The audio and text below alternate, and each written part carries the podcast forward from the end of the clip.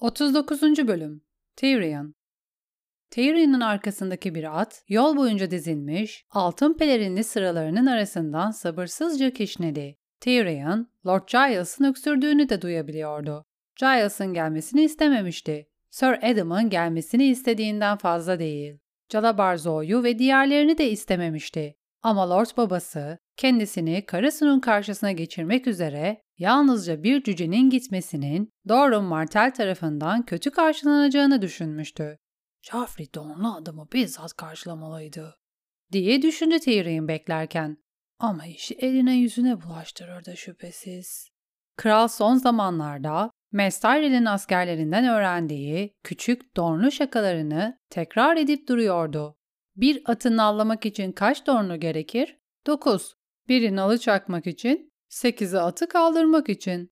Tyrion, Doran Martell'in bu şakaları komik bulmayacağını düşünüyordu nedense. Atlılar uzun ve tozlu bir sıra halinde hayat dolu ormanın yeşiliğinden çıkarken Tyrion onların dalgalanan sancaklarını görebiliyordu. Burasıyla nehir arasında Tyrion'un mücadelesinden miras kalan çıplak ve kararmış ağaçlar vardı yalnızca. Tyrion, yaklaşan atların toynaklarının altından kalkan külleri izlerken ''Çok fazla sancak'' diye düşündü. Tyrell'in öncü kuvveti Stannis'i kanattan ezerken onların toynaklarının altından da böyle kalkmıştı küller. Görünüşe göre Martel, Dorn Lordlarının yarısını getirmiş. Tyrion bundan iyi bir sonuç çıkarmaya çalıştı ama başaramadı. ''Kaç sancak sayıyorsun?'' diye sordu Bron'a. Paralı asker eliyle gözlerini gölgeledi. ''Sekiz, hayır dokuz.'' Tyrion eğrinde döndü. ''Pot, buraya gel. Gördüğün armaları tarif et ve hangi hanedanları temsil ettiklerini söyle. Podrick Payne iyi diş atını yaklaştırdı. Çocuk, taşıdığı kraliyet sancağının ağırlığıyla mücadele ediyordu. Joffrey'nin geyik ve aslanı. Bronn Tyrion'un şahsi sancağını taşıyordu. Kırmızı zeminde altın Lannister aslanı. Pot daha iyi görebilmek için üzengilerin üstünde ayağa kalktığında boyu uzuyor diye düşündü Tyrion. Yakında herkes gibi bana yukarıdan bakacak. Delikanlı Tyrion'un emriyle Dorn armaları hakkında titiz bir çalışma yapmıştı. Ama her zamanki gibi heyecanlıydı. Göremiyorum. Rüzgar sancakları dalgalandırıyor. Bron, çocuğa ne gördüğünü söyle. Bron yeni takımı, pelerini ve göğsündeki alevli zincir armasıyla tam bir şövalye gibi görünüyordu bugün. Turuncu zeminde kırmızı bir güneş diye seslendi. Güneşin içinden bir mızrak geçiyor. Martel, dedi Podrick Payne hemen. Gözle görünür şekilde rahatlamıştı. Güneş mızrağından Martel hanedanı lordum. Dorn prensi. Bunu atım bile bilirdi, dedi Tyrion hafif alaylı bir şekilde. Ona başka bir şey ver Bron. Üstünde sarı yuvarlak olan mor bir sancak var. Limonlar mı? dedi Pod umutla. Üstüne limonlar serpiştirilmiş mor bir zemin mi? Limon ormanından dal tanedanı. Olabilir. Sonraki, sarı zeminde kocaman siyah bir kuş. Kuşun pençelerinde pembe ya da sarı bir şey var. Sancak dalgalanırken emin olmak zor. Blackmont'un akbabası pençelerinde bir bebek taşıyor, dedi Pot. Blackmont'tan Blackmont hanedanı sir. Brown güldü. Yine kitap mı okuyorsun? Kitaplar kılıç gözünü mahveder evlat. Bir kafatası da görüyorum. Siyah bir sancak. Mahmudi hanedanının taşlı kafatası. Siyah zeminde kemik ve altın. Pot verdiği her doğru cevapla daha özgüvenli konuşuyordu. Kral mezarından Menvutlar. Üç siyah örümcek. Onlar akrep sir. Kum taşından Korgal hanedanı. Kırmızı zeminde üç siyah akrep. Kırmızı ve sarı. Arada çantikli bir çizgi. Cehennem çukurunun alevleri. Aldır hanedanı. Tyrion etkilenmişti. Bu çocuk dili çözüldüğünde o kadar da aptal değil. Devam et Pot, dedi. Eğer hepsini bilirsen sana bir hediye vereceğim. Kırmızı ve siyah dilimleri olan bir turta, dedi Bron. Ortasında altın bir el var. İnayetten Elarian hanedanı. Yalan yiyen kırmızı bir tavuk. Yani öyle görünüyor. Tuz kıyısından Gargelonlar. Sir, bağışlayın. O bir kokatris. Tavuk değil. Kırmızı. Gagasında siyah bir yılan var. Çok güzel, diye bağırdı Tyrion. Bir tane daha delikanlı. Bron yaklaşan Dorn'lu adamların sıralarını taradı. Sonuncusu, yeşil damarların üstünde altın bir tüy. Altın bir teleksör, Torun Jordane'i. Tyrion güldü. Dokuz. Aferin. Ben hepsini bilemezdim. Bu bir yalandı ama çocuğa biraz övünç verirdi ve çocuğun buna fazlasıyla ihtiyacı vardı. Görünüşe göre Martel heybetli refakatçiler getirmiş. Pod'un saydığı hanedanlardan hiçbiri küçük ya da önemsiz değildi. Dorne'un en büyük lordlarından dokuzu, kendileri ya da veliahtları, kral yolundan geliyordu ve Tyrion onların bunca yolu sadece dans eden bir ayı görmek üzere kat etmediklerini düşünüyordu. Burada bir mesaj vardı. Hoşlandığım bir mesaj değil.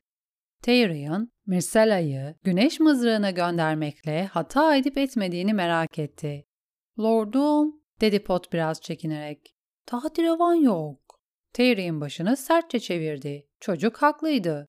Doğru Martel her zaman tahterevanla yolculuk eder, dedi çocuk. İpek saçaklı, oymalı bir tahterevan. Perdelerinde güneşler var. Aynı hikayeyi Tyrion da duymuştu. Prens Dorun ellesini geçmişti ve gut hastasıydı. Daha hızlı yolculuk etmek istemiş olabilir, dedi kendine. Tahterevanın haydutlar için cazip bir hedef olacağından ya da kemik yolunun yüksek geçitlerinde zorluk çıkaracağından endişelenmiştir. Belki Gut'u daha iyidir. Peki Tyrion'un içinde neden kötü bir his vardı? Bekleyiş çekilmezdi. Sancaklar ileri, dedi Tyrion. Onları karşılayacağız. Atını tekmeledi. Bron ve Pot onu takip etti. Her biri bir yanında.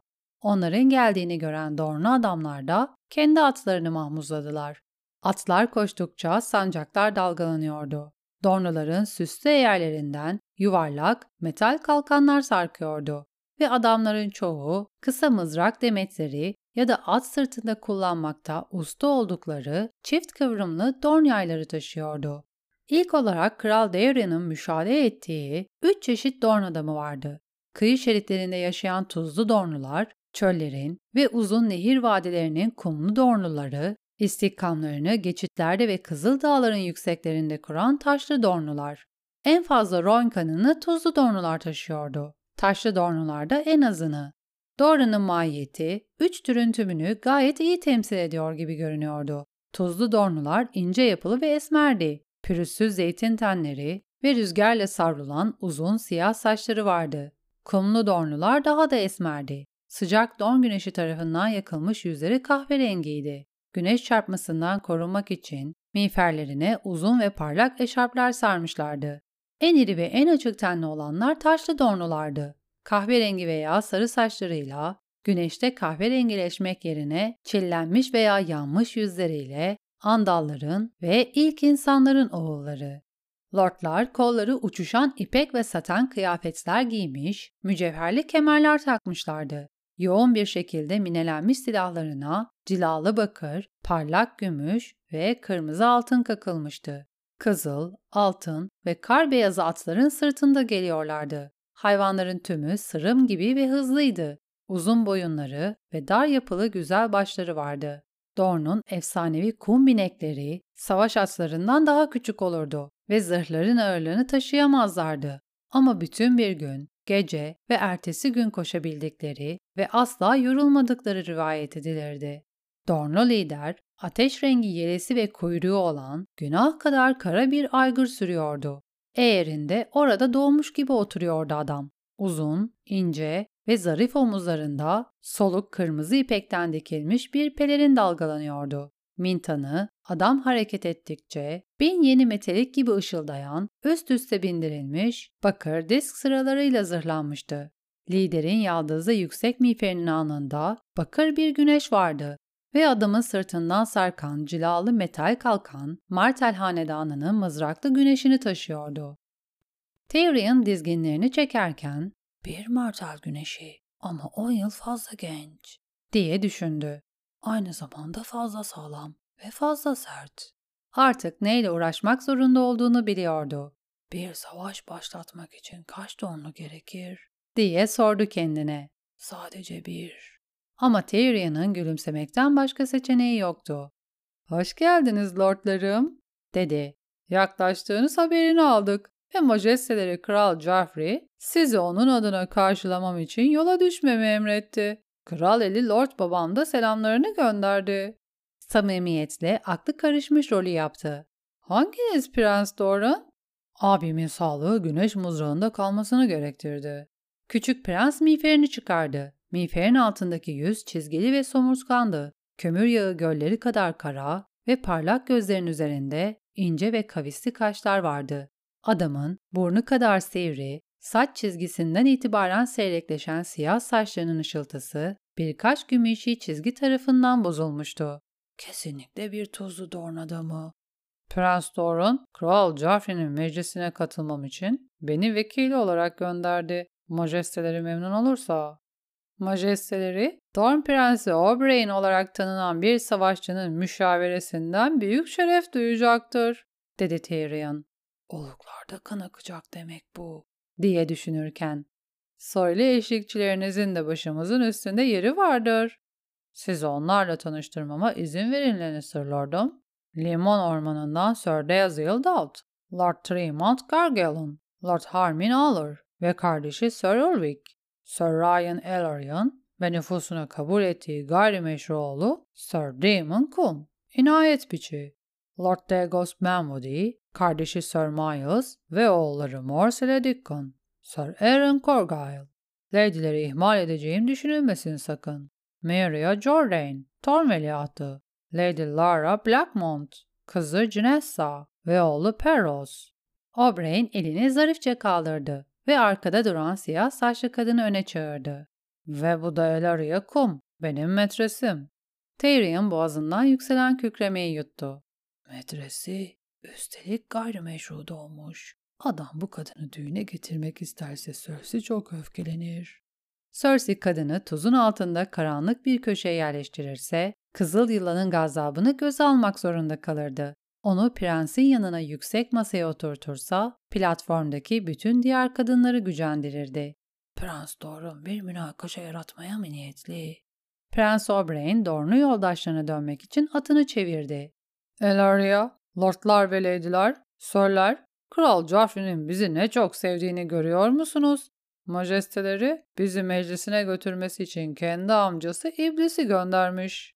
Bron kahkahasını bastırdı ve Tyrion mecburen eğlenmiş gibi yaptı.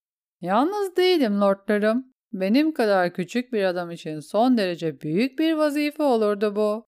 Kendi eşlikçileri yaklaşmıştı. Yani isimleri söyleme sırası Tyrion'daydı. Sir Flemons Brax'ı takdim etmeme izin verin. Boynuz Vadi varisi. Rosby'den Lord Giles. Sir Adam Merbrand. Şehir muhafızları Lord Kumandanı. Calabarzo. Kırmızı Çiçek Vadisi Prensi. Sir Harry Swift. Amcam Kevin'ın evlilik yoluyla babası. Sir Merlin Crackle. Sir Philip Foot ve Kara Sudan Sir Bron. Yakın zamanda isyancı Stannis Baratheon'a karşı verdiğimiz mücadelenin iki kahramanı ve benim yaverim genç Podrick, Payne hanedanından.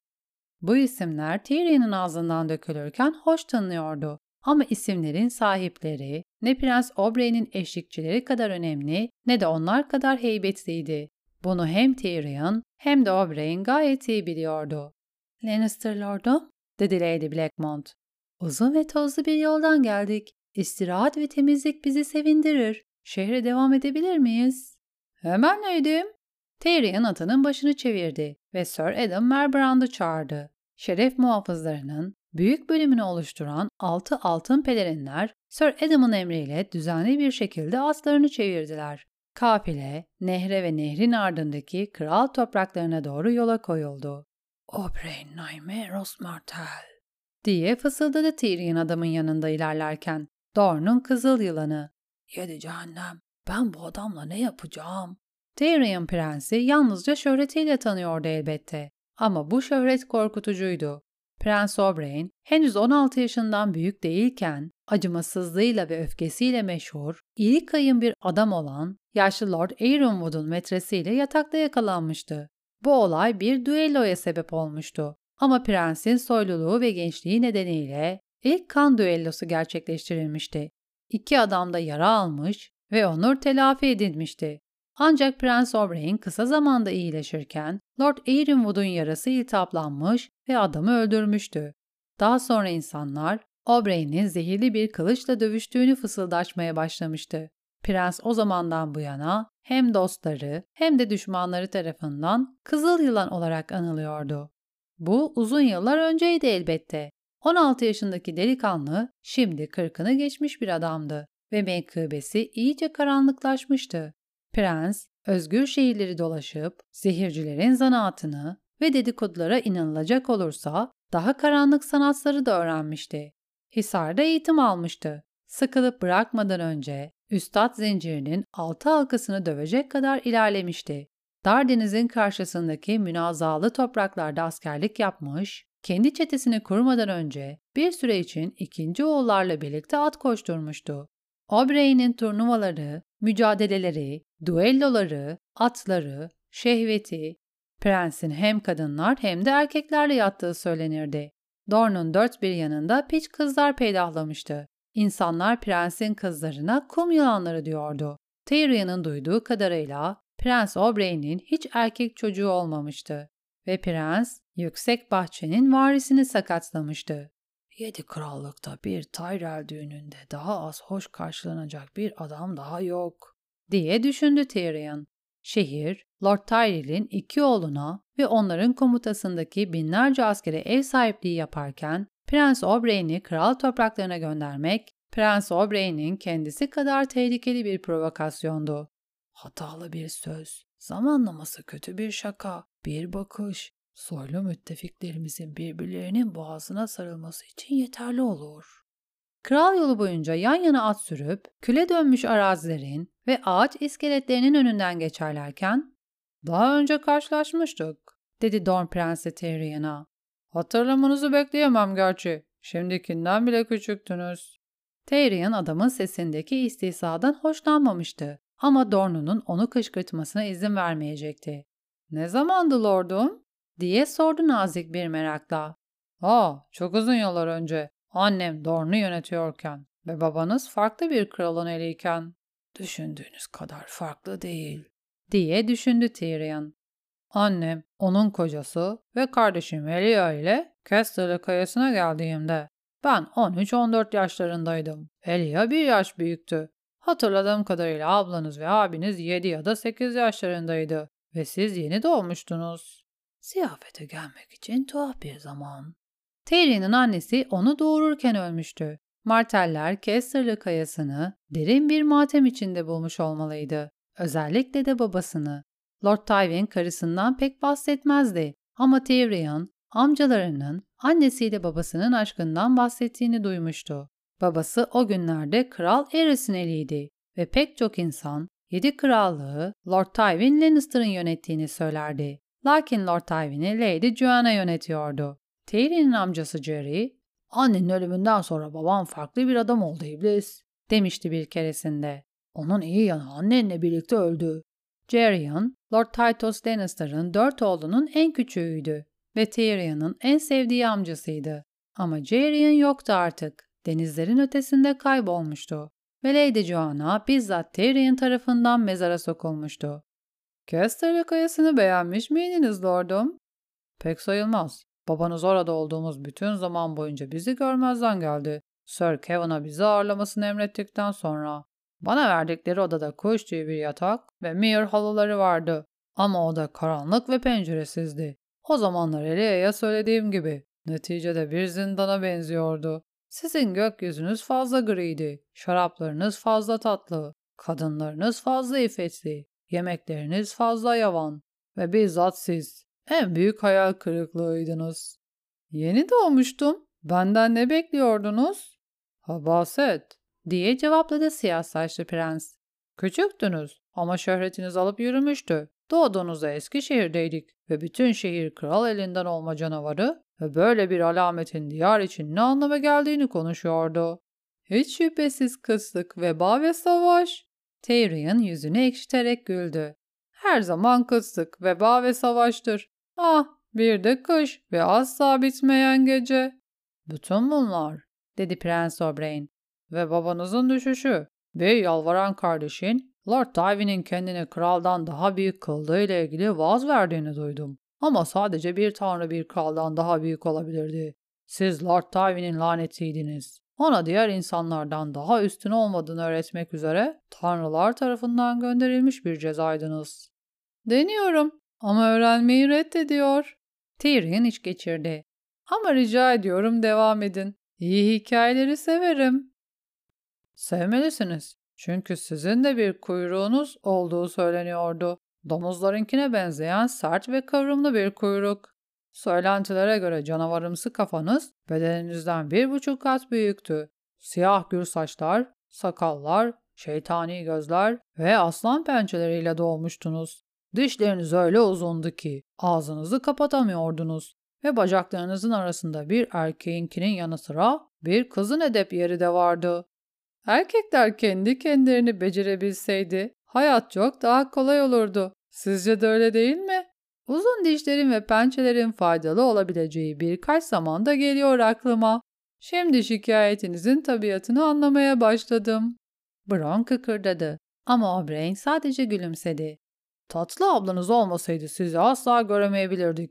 Salonda ya da masada hiç görünmediniz. Ama bazen geceleri kayanın derinliklerinde uluyan bir bebeğin sesini duyabiliyorduk. Hakkınızı teslim etmeliyim. Sesiniz gerçekten bir canavarın sesi gibiydi. Saatlerce feryat ediyordunuz ve sizi bir kadının memesinden başka bir şey susturamıyordu. Aslında bu hala doğru. Prens Oberyn bu sefer güldü. Ortak bir zevkimiz var. Lord Gargalon bir seferinde elinde bir kılıç ölmeyi umduğunu söylemişti. Ben de elimde bir memeyle ölmeyi tercih edeceğimi söyleyerek karşılık vermiştim. Tyrion sırıttı. Ablamdan bahsediyordunuz. Cersei Elia'ya sizi bize göstereceğine dair söz vermişti. Kaya'dan ayrılmadan bir gün önce annem ve babanız özel bir görüşme yaparken ablanız ve Jamie bizi sizin bebek odanıza götürdüler. Süt anneniz bizi kovmaya çalıştı ama ablanız kadını dinlemedi. O benim dedi ve sen yalnızca bir süt ineğisin. Bana ne yapacağımı söyleyemezsin. Sesini kes yoksa babama dilini kestiririm. Bir ineğin dile ihtiyacı yoktur. Memeleri olsun yeter. Ablasının onu sahiplenmesi fikriyle eğlenen Tyrion, majesteleri letafeti erken yaşta öğrendi, dedi. Tanrılar biliyor ki o zamandan beri beni sahiplenmek için hiç acele etmedi. Cersei size daha iyi bakabilmemiz için kundağınızı bile açtı, diyerek devam etti Dornu Prens. Şeytani bir gözünüz ve kafa derinizde birkaç siyah tüyünüz vardı gerçekten. Belki başınız diğer bebeklere nazaran büyüktü. Ama bir kuyruk, sakallar, dişler ya da pençeler yoktu ve bacaklarınızın arasında sadece minik pembe bir pipi vardı. Bütün o harika fısıltılardan sonra Lord Tywin'in lanetinin güdük bacaklı, kırmızı, çirkin bir bebek olduğu anlaşılmıştı. Hatta Elia, genç kızların bebek gördüğünde çıkardığı o sesi bile çıkardı. Duymuşsunuzdur eminim. Sevimli kedileri ve oyuncu yavru köpekleri gördüklerinde de aynı sesi çıkarıyorlar. Sizi bizzat emzirmek istemişti bence. O kadar çirkin olmanıza rağmen. Sizin zavallı bir canavar olduğunuzu söylediğimde ablanız o annemi öldürdü dedi ve minik pipinizi öyle sert büktü ki koparacağını düşündüm.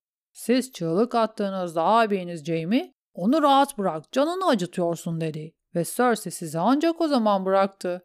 Önemli değil dedi bize. Herkes çok yakında öleceğini söylüyor. Hatta bu kadar uzun yaşamamalıydı.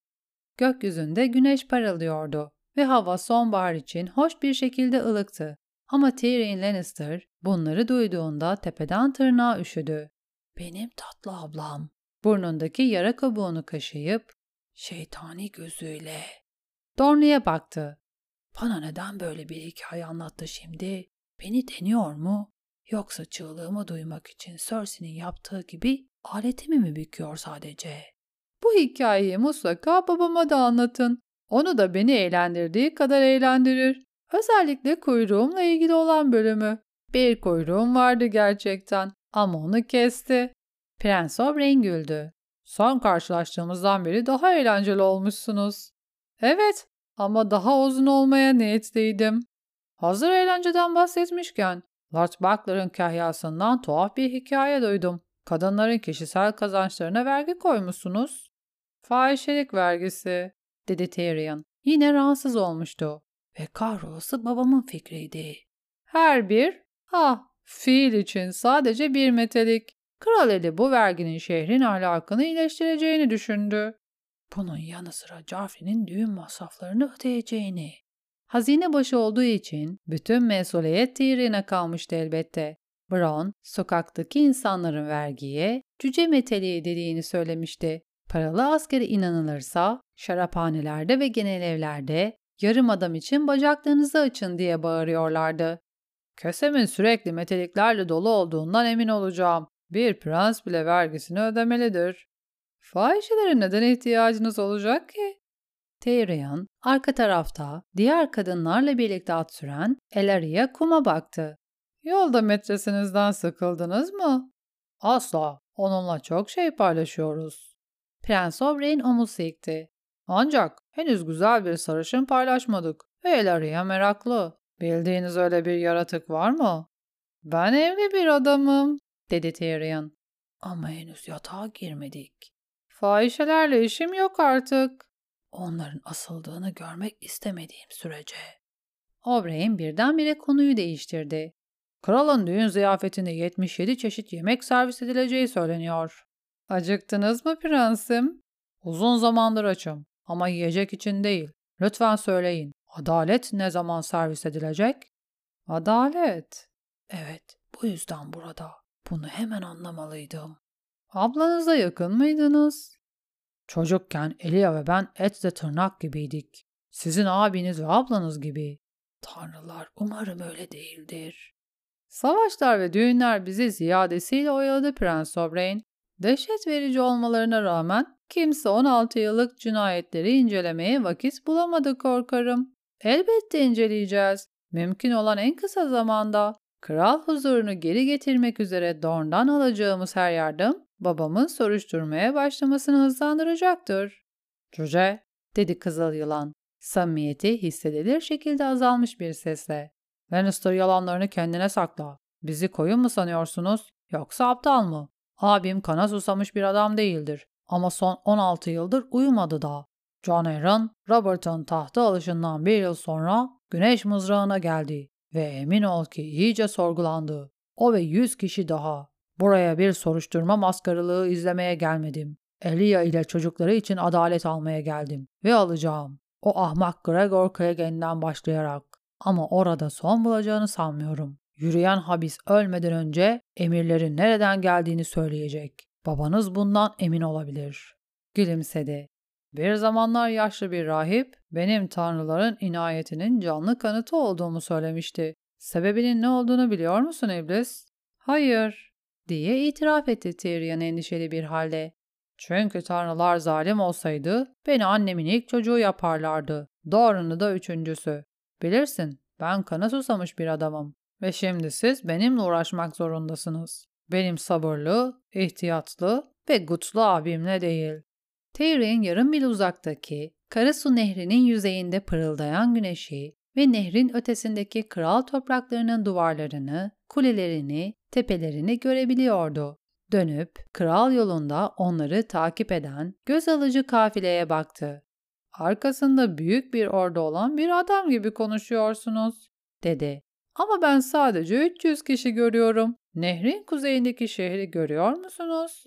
Kral toprakları adını verdiğiniz mezbele. Ta kendisi. Sadece duymuyorum. Sanırım şimdi kokusunu da alıyorum. O halde iyice koklayın lordum. Burnunuzu doldurun. Yarım milyon insanın 300 kişiden daha beter koktuğunu fark edeceksiniz. Altın pelerinilerin kokusunu alıyor musunuz? Babamın kendi yeminli kılıçları bir yirmi bin daha eder. Sonra güller de var. Güller çok hoş kokar değil mi? Bilhassa bu kadar çok oldukları zaman şehrin içinde bulunan veya şehir dışında kamp kurmuş olan 50, 60, 70 bin gül. Tam olarak kaçının kaldığını söyleyemem. Ama her halükarda saymak isteyeceğimden fazlalar. Martel omuzlarını silkti. Bizler Darren'la evlenmeden önce eski Dorn'da bütün çocukların güneşin önünde eğildiği söylenirdi. Güller bana köstek olmaya kalkışırsa onları memnuniyetle ayaklarımın altında ezerim. Willis Tyrell'i ezdiğiniz gibi. Dornlu adam Tyrion'un beklediği tepkiyi vermedi. Velas'tan bir mektup aldım. Daha yarım yıl bile olmadı. İyi atlara karşı ortak bir ilgimiz var. Velas müsabaka alanında olanlar yüzünden bana asla kim beslemedi. Ben onun göz kalkanına temiz bir vuruş yaptım. Ama Velas düşerken ayağı üzengiye takıldı ve atı üstüne devrildi. Daha sonra ona bir üstad gönderdim. Lakin adamın tek yapabildiği delikanlının bacağını kurtarmak oldu. Dizi iyileştirilmez haldeydi. Suçlanacak biri varsa Willis'in aptal babasıdır. Willis Tyrell giydiği pelerin kadar yeşildi ve öyle rakiplerin arasında az sürmek onun harcı değildi. Şişman çiçek onu çok körpe bir yaşta turnuvalara katılmaya zorladı. Diğer iki oğluna yaptığı gibi. Willis yeni bir Leo uzun boynuz olmak istedi ve sakat kaldı. Sir Lawrence'ın Leo uzun boynuzdan çok daha iyi olduğunu söyleyenler var, dedi Tyrion. Renly'nin minik gülü mü? Şüphe ederim. İstediğiniz kadar şüphe edin, dedi Tyrion. Ama Sir Loras, abim Jaime de dahil olmak üzere pek çok iyi şövalyeyi yendi. Yenmek derken attan düşürmeyi kastediyorsunuz. Bir turnuvada. Beni korkutmak istiyorsanız delikanlının bir mücadelede kimi katlettiğini söyleyin. Sir Robert Royce ve Sir Eamon Kay. Ayrıca adamlar Loris'in Karasu'da Lord Renly'nin hayaletinin yanında dövüşürken olağanüstü cesaret gösterdiğini söylüyorlar. Yani bahsettiğiniz olağanüstü cesareti gören adamlar aynı zamanda hayaleti gören adamlar, öyle mi? Dorna adam hafifçe güldü. Tyrion prense uzun bir bakış attı. İpek Caddesi'ndeki Çataya'nın evinde ihtiyaçlarınıza uygun olabilecek pek çok kız var. Dancy'nin saçları bal rengidir. Mary'nin saçları beyaz altın. İkisinden birini sürekli yanınızda tutmanızı öneririm lordum. Sürekli? Prens Oberyn ince, siyah kaşlarından birini kaldırdı. Ve bunun sebebi nedir sevgili iblis? Elinizde bir memeyle ölmek istediğinizi söylemiştiniz. Tyrion atını eşkin yürüyüşe kaldırarak Karasu'nun güney kıyısında bekleyen mamnalara doğru hızlandı. Dorn zekası olarak tanımlanabilecek şeye katlanmak istediğinden fazla katlanmıştı. Babam Joffrey'i göndermeliydi. Joffrey, Prens Oberyn'e bir Dornlu ile inek bokunun arasındaki farkı sorabilirdi. Bu düşünce her şeye rağmen Tyrion'u gülümsetti. Kızıl Yılan krala takdim edilirken Tyrion el altında olmakla ilgili bir gönderme yapmak zorunda kalabilirdi. 39. bölümün sonu